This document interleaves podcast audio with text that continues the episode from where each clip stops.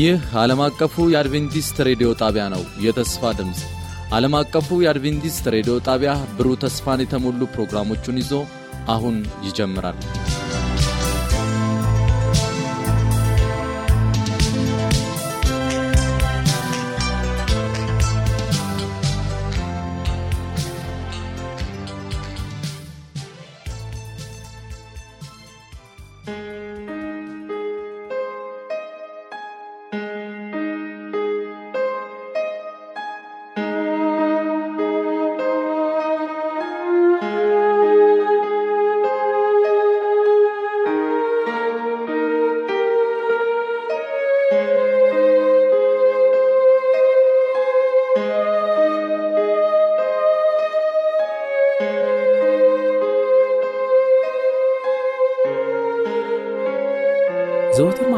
ከ12 ሰዓት 30 እስከ 1 ሰዓት ድረስ ከዓለም አቀፍ አድቬንቲስት ሬዲዮ እየተዘጋጀ የሚቀርበውን ልዩ መንፈሳዊ ዝግጅት ተከታታይና አድማጮቻችን እንደምናደራችው የጌታ ፈቃድ ሆኖ እንደገና በዚህ ማለዳ በአየር ሞገድ ለመገናኘት ያበቃንን አምላክ ስሙ ብሩክ ይሁን እንላለን። የጌታ መንፈስ ሁላችንም ባለንበትና በምንሰማው ሁሉ መባረክን ይባርከን። አሁን በቀጥታ ወደ መልእክቱ እንተላለፍ። ለሚኖራችሁ ማንኛውም አስተያየትና ጥቆማ የስልክ መስመራችንን 0115511199 የውስጥ መስመር 242 ወይም 243 እንዲሁም የመልእክት ሳጥን ቁጥራችንን ዓለም አቀፍ አድቬንቲስት ሬዲዮ የፖስታ ሳጥን ቁጥር 145 አዲስ አበባ ወይም ለአጭር የጽሑፍ መልእክት 0931 670027ን ተጠቀሙ ስንል ልናስተናግዳችሁ በደስታ እየጠበቅን ነው። ደውሉልን፣ ጻፉልን።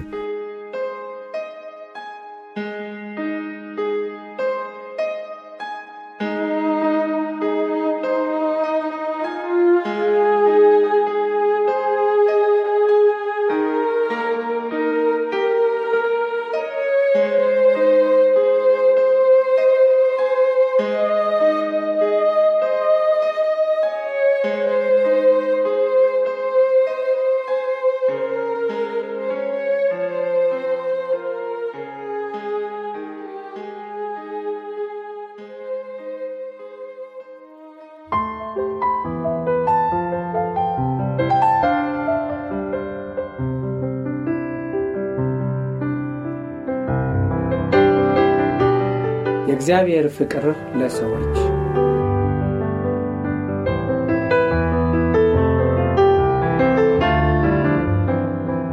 ተፈጥሮና ራሱን ለፍጡራኑ የገለጠበት መለኮታዊ መንገድ የእግዚአብሔርን ፍቅር ይመሰክራሉ። በሰማይ ያለው አባታችን የሕይወት የጥበብና የደስታ ምንጭ ነው። እስቲ አስደናቂና ውብ ወደ ሆነው ተፈጥሮ እንመልከት። ይኸው ወደር የማይገኝለት ተፈጥሮ ለሰብአዊ ፍጡር ብቻ ሳይሆን በአጠቃላይ ሕይወት ላላቸው ፍጡራን እጅግ የተስማማና የደስታ ምንጭ መሆኑ ያስቡ። ምድርን ደስ የሚያሰኘው የፀሐይ ብርሃን እና መሬቱን የሚያረሰርሰው ዝናብ፣ ኮረብታው፣ ባሕሩና መስኩ ሁሉም በአንድነት ስለ ፈጣሪ ፍቅር ይናገራሉ። ለፍጡራኑ የሚያስፈልገውን ሁሉ በየዕለቱ የሚያሟላው እግዚአብሔር ነው። ባለመዝሙሩ በአማሩ ቃላት እንዲህ ይላል የሁሉ ዐይን አንተን በተስፋ ይጠብቃል። አንተም ምግባቸውን በወቅቱ ትሰጣቸዋለህ። አንተ እጅህን ትዘረጋለህ፣ የሕያዋን ፍጥረታትንም ሁሉ ፍላጎት ታረካለህ ይላል መዝሙር 145 15ና 16 ቁጥር። እግዚአብሔር ሰውን ፍጹም ቅዱስና ደስተኛ አድርጎ ነበር የፈጠረው። ምድር በፈጣሪዋ እጅ በተሠራችበት ጊዜ ውብ ከመሆኗን ባሻገር የመበስበስ የእንከንም ሆነ የእርግማን ጥላ አላጠላባትም ነበር። ነገር ግን የፍቅር ሕግ የሆነው አምላካዊ ሕግ መተላለፍ በምድር ላይ ዋይታንና ሞትን አመጣ። ሆኖም ግን የኀጢአትን ውጤት ተከትሎ በመጣው ሥቃይ መሃል እንኳ የእግዚአብሔር ፍቅር ተገልጿል። በእርግጥ እግዚአብሔር በሰው ምክንያት ምድርን እንደረገማት እናነባለን። ዘፍጥረት 3 17ን ይመልከቱ። እሾህና ሜካላ ችግርና ፈተና የሰብአዊውን ሕይወት አድካሚና ጥንቃቄ የበዛበት ይሆን ዘንድ መንስኤ ቢሆንም ነገር ግን ይህ የሆነው ለበጎ ነው። ምክንያቱም እግዚአብሔር ይህን ዕቅድ የዘረጋው ሰብአዊ ፍጡር ከወደቀበት አዘቅት ወጥቶ ኀጢአት ካጎበጠው ማንነት ቀና የሚልበት አንዱ ሥልጠና ይሆንለት ዘንድ በማሰብ ነው። ምንም እንኳ ምድር በኀጢአት ብትወድቅም ሁሉም ነገር በሐዘንና ምስቅልቅል ብቻ አልተዋጠም። በራሷ በተፈጥሮ ውስጥ የተስፋ ምልክቶችንና መጽናናትን እናገኛለን። አሜካለው በአበባ እንዲሁም እሾሁ በጽጌረዳ ተሸፍኗል። እግዚአብሔር ፍቅር ነው የተሰኘው ቃል በእያንዳንዱን ቡጥ አበባና አረንጓዴ መስክ ላይ ይነበባል። በአስደሳች ድምፃቸው ልዩ ዝማሬ የሚያሰሙት ተወዳጅ አዕዋፍ ፍጹም በሆነው ማዛቸው አየሩ የሚያውዱ ውብ አበቦች፣ አረንጓዴ ቀለማትን የተላበሱ ግዙፎቹ የዱር ዛፎች፣ አፍቃሪና ጥንቃቄ የተሞላው አባት ልጆቹ ደስ ይሰኙ ዘንድ ያለው ምኞት ይመሰክራሉ። የእግዚአብሔር ቃል አምላካዊውን ባሕሪ ይገልጻል። ወሰን ስለሌለው ፍቅሩና ሐዘኔታው ያወጀው ራሱ ይኸው አምላክ ነው። ሙሴ ክብርህን አሳየ ብሎ በጸለየ ጊዜ መልካምነቴ ሁሉ በፊትህ እንዲያልፍ አደርጋለሁ በማለት ነበረ እግዚአብሔር የመለሰለት። ዘጸአት 33 ቁጥር 18ና 19 ይመልከቱ። ይህ የእርሱ ክብር ነው። ጌታ በሙሴ ፊት እያለፈ እንዲህ ሲል አወጀ። እግዚአብሔር ሩኅሩህ ቸር አምላክ፣ እግዚአብሔር ለቁጣ የዘገየ ፍቅሩና ታማኝነቱ የበዛ ፍቅርን ለሺዎች የሚጠብቅ ክፋትን አመፅንና ኀጢአትን ይቅር የሚል እርሱ ቸርና ሩኅሩህ ከቁጣ የራቀ ምሕረት በማድረግ ደስ የሚለው ነው ይላል ዘጸአት 34 ቁጥር 6ና 7 እንዲሁም ኢዮብ አራት 20 ሚልኪያስ 7 8ንም ይመልከቱ። እግዚአብሔር በሰማይና በምድር ሊቆጠሩ በማይችሉ የፍቅሩ መግለጫ ምልክቶች ልባችንን ከእርሱ ጋር አስተሳስሮታል። ሰብአዊው ልብ ሊያስተውለው በሚችለው በተፈጥሮና ጥልቀት ባላቸው በረራሄ በተሞሉ ምድራዊ ትስስሮች አማካኝነት ራሱን ይገልጽልን ዘንድ ሽቷል። ቢሆንም ግን እነዚህ ነገሮች የእርሱን ፍቅር የወከሉት ፍጽምና በጎደለው መልኩ ነው። ምንም እንኳ እነዚህ ሁሉ ማስረጃዎች ቢሰጡም የመልካም ጠላት የሆነው ኃይል የሰዎች አእምሮ እንዲታወር አደረገ።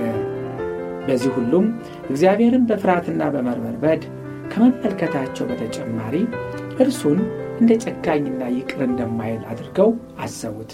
እግዚአብሔር አለልክ ጥብቅ፣ ከባድ ፍርድ የሚሰጥ እንዲሁም ጨካኝ፣ ፈራጅና ርኅራኄ ቢስ አይነተኛ ባሕሪው እንደሆነ አድርጎ ሰይጣን በአእምሮአቸው ውስጥ በመሳል አሳያቸው። እግዚአብሔር በሰዎች ላይ ለመፍረድ ሲል በቅናት ዐይን ስህተታቸውን ብቻ የሚፈልግ አምላክ ተደርጎ ተሳለ። ይህን በጽልመት የተሞላ ጥላ ለመክፈፍና ዘላለማዊውን አምላካዊ ፍቅር ለማሳየት ሲል ኢየሱስ ከሰዎች ጋር ይኖር ወደዚህ ምድር መጣ። የእግዚአብሔር ልጅ አባቱን ሊገልጥ ከሰማይ ወረደ። ከቶውንም እግዚአብሔርን ያየ ማንም የለም። ነገር ግን በአብ እቅፍ ያለው አንድያ ልጁ የሆነው አምላክ እርሱ ገለጠው ይለናል ዮሐንስ 1 18 ከአብ ሌላ ወልድን የሚያውቅ የለም። ከወልድና ወልድ ራሱ ፈቅዶ ከሚገልጥላቸው ሌላ አብን የሚያውቅ የለም። ማቴዎስ 11 27ም ይህንን ያረጋግጣል። ከደቀ መዛሙርቱ አንዱ አብን አሳየን ብሎ ኢየሱስን በጠየቀ ጊዜ አንተ ፊልጶስ ይህን ያህል ጊዜ ከአንተ ጋር ስኖር አታውቀኝምን? ይህን ያየ አብን አይቷል። እንዴትስ አብን አሳየን ትላለህ? ሲል በዮሐንስ 14 ከቁጥር 8 እስከ 9 ባለው ላይ ገልጾታል።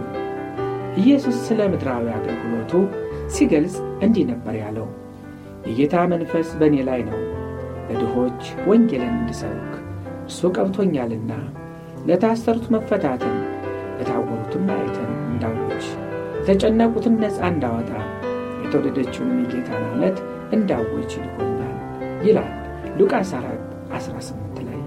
ይህ እንግዲህ የእርሱ ሥራ ነበረ። እርሱ መልካም እያደረገና በሳይጣን ግዞት ስር ወድቀው የነበሩትን እየፈወሰ በየስፍራው ተንቀሳቀሰ። እርሱ በመሃላቸው እየፈወሰ ያልፍ ስለነበረ የሕመምና የማቃሰት ድምፅ የሚሰማበት አንድም መንደር አልተገኘም ነበረ። ሥራዎቹ በመለኮት ለመቀባቱ ማረጋገጫ በመሆን ፍቅር፣ ምሕረትና ርኅራኄ በእያንዳንዱ የሕይወት እንቅስቃሴ ተገልጾ ይታይ ነበረ። ልቡ ለሰዎች ልጅ በፍቅርና በርኅራኄ ይፈስ ነበር።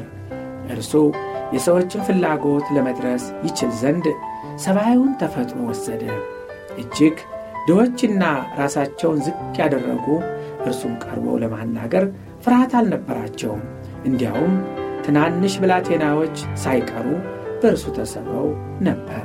ሕፃናት እንኳ ሳይቀሩ በጭኖቹ ላይ በመውጣት በፍቅር የተሞላ ቸርና ሩህሩህ እንዲሁም አስተዋይ የሆነውን የፊቱን ገጽታ ለመመልከት ችለው ነበር።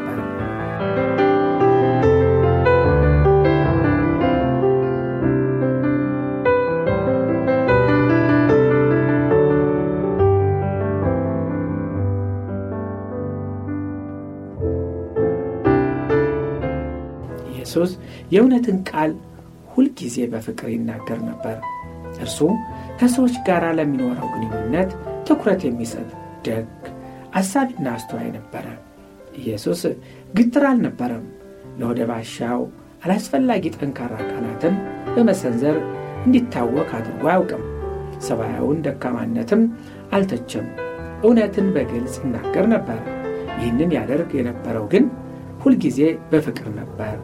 ግብዝነትን፣ አለማመንን እንዲሁም ታማኝ አለመሆንን ቢያወግዝም ግሳጼ ሲያደርግ ሳለ ግን በድምፁ ላይ ሳቅ ይሰማ ነበረ።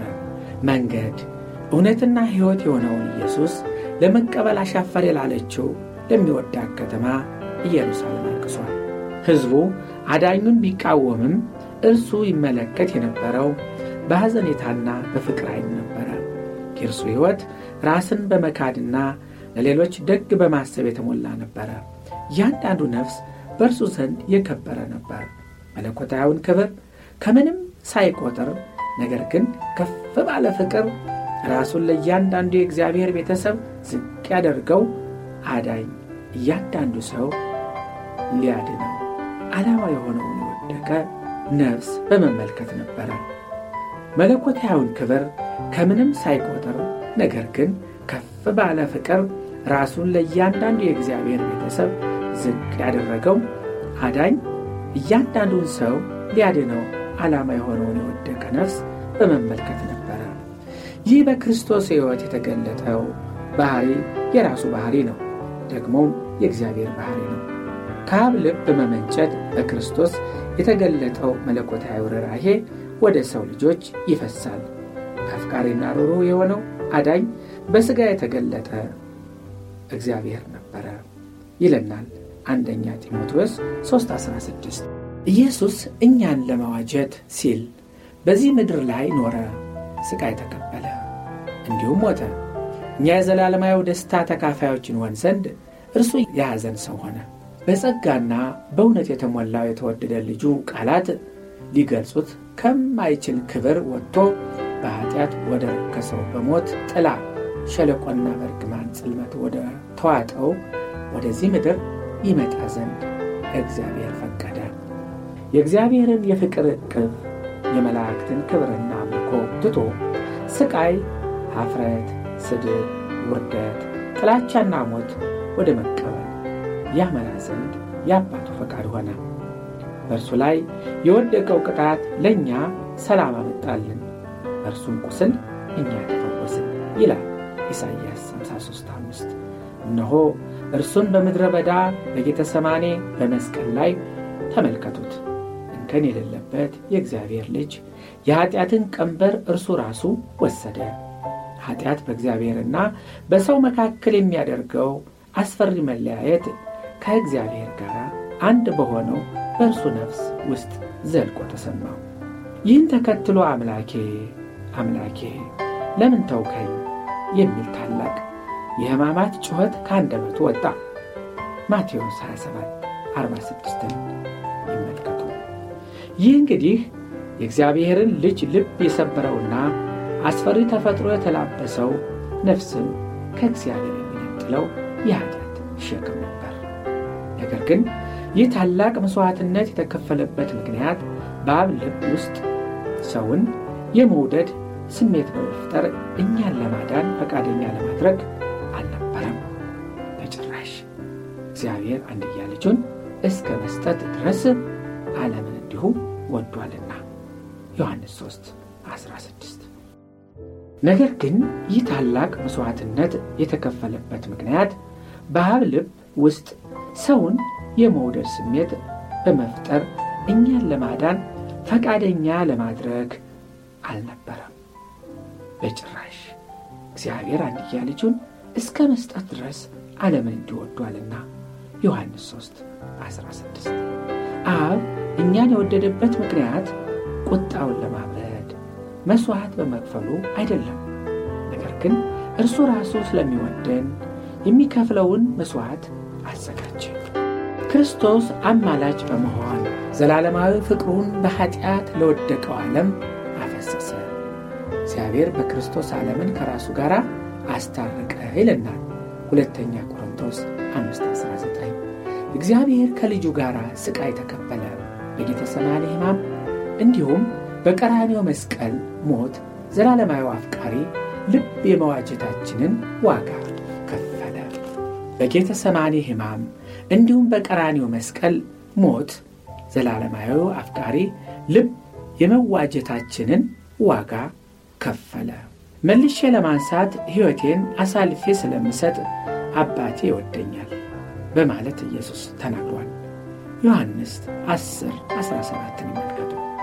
ይህ ማለት አባቴ ይወዳችኋል፣ እኔ ደግሞ እናንተን ለመዋጀት ሕይወቴን አሳልፌ በመስጠት አብልጦ ይወደኛል።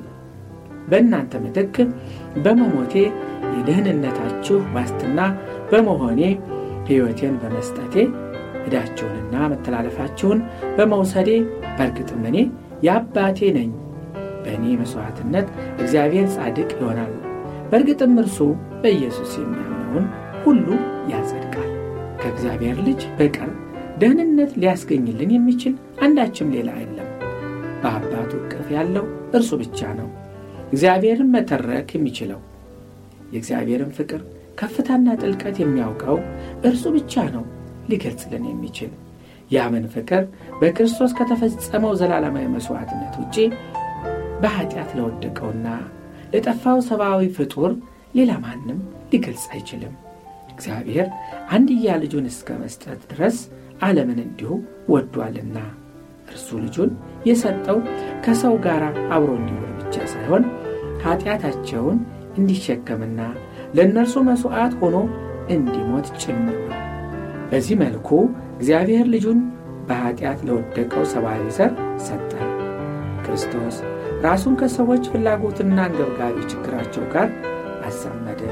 ከአብ ጋር አንድ የነበረው አምላክ ራሱን በማይበጠስ ገመድ ከሰው ልጅ ጋር አስተሳሰረ። ኢየሱስ ወንድሞች ብሎ ሊጠራን አያፍርም ይላል ዕብራውያን 2፥11 መሥዋዕታችን ጠበቃችንና ወንድማችን የሆነው ኢየሱስ የእኛን ሰብአዊ ተፈጥሮ በመጋራት በአባቱ ዙፋን ፊት የሚገኝ ሲሆን በተጨማሪ እርሱ ፍጻሜ ለሌላቸው ዘመናት ከዋጀው የሰው ልጆች ዘር ጋር አንድ ነው። ይህ ሁሉ የሆነው ሰብአዊ ፍጡር ከውድቀት ተነስቶ እንዲሁም ከኀጢአት አዘግት ወጥቶ የእግዚአብሔርን ፍቅር ያንጸባርቅና የቅድስናን ክብር ይጋራ ዘንድ ነው። የደህንነታችን ዋጋ በመክፈል ዘላለማዊ አባት ልጁ ይሞት ዘንድ በመስጠት የከፈለው ዘላለማዊ መሥዋዕት እኛ በክርስቶስ ምን ልንሆን እንደምንችል ከፍ ያለ ግንዛቤ ሊያስጨብጠን ይገባል። በመንፈስ የተነካው ሐዋርያው ዮሐንስ እግዚአብሔር አብ ለጠፋው ዘር ያለውን ፍቅር ከፍታ፣ ጥልቀትና ስፋት ባስተዋለ ጊዜ በታላቅ አምልኮና አክብሮት ተሞልቶ ነበር። የዚህን ፍቅር ታላቅነትና ርኅሩህነት ያስተዋለው ዮሐንስ ይህን እንዴት እንደሚገልጸው ተስማሚ የሆነ ቋንቋ በማጣት የእግዚአብሔር ልጆች ተብለን እንድንጠራ አብ አትረፍርፎ ያፈሰሰልን ፍቅር ምንኛ ታላቅ ነው ይላል በአንደኛ ዮሐንስ ሦስት አንድ ላይ። ይህ ለሰዎች የተሰጠ ዋጋ እንዴት ያለ የከበረ ነው! የሰው ልጆች በመተላለፋቸው ጠንቅ የሳይጣን ተገዥዎች ለመሆን በቁ። በክርስቶስ መሥዋዕትነት ላይ በሚኖር እምነት ግን የአዳም ልጆች የእግዚአብሔርን ልጆች ለመሆን ክርስቶስ ሰብአዊውን ተፈጥሮ በመውሰድ በኃጢአት የወደቀውን ሰብአዊ ፍጡር ከፍ ከፍ አደረገው። ኃጢአተኞችን ከክርስቶስ ጋር ግንኙነት በመፍጠራቸው ምክንያት እርግጥ የእግዚአብሔር ልጆች ለመባል የሚገባቸው ሆኑ። እንዲህ ያለው ፍቅር አቻ የለውም። ሰማያዊ ንጉሥ ልጆች የከበረ ተስፋ ይህ ሁልጊዜ ልናሰላስል የሚገባን ተስፋ ነው። እርሱን ላልወደደው ዓለም የተበረከተ የሌለው ፍቅር። ይህ ሐቅ ነፍሳችንን በሐሴት የመሙላት ኃይል ያለው ሲሆን ደግሞም ራሳችንን ለእግዚአብሔር ፈቃድ እንድናስገዛ የሚያደርግ ነው። መለኮታዊውን ባሕሪ በመስቀሉ ብርሃን ባጠናን ቁጥር ምሕረት፣ አፍቃሪነትና ይቅርባይነት ከፍትሕና ከአድሎ ነፃ ከመሆን ጋር ኅብረት ሲፈጥሩ እንመለከታለን።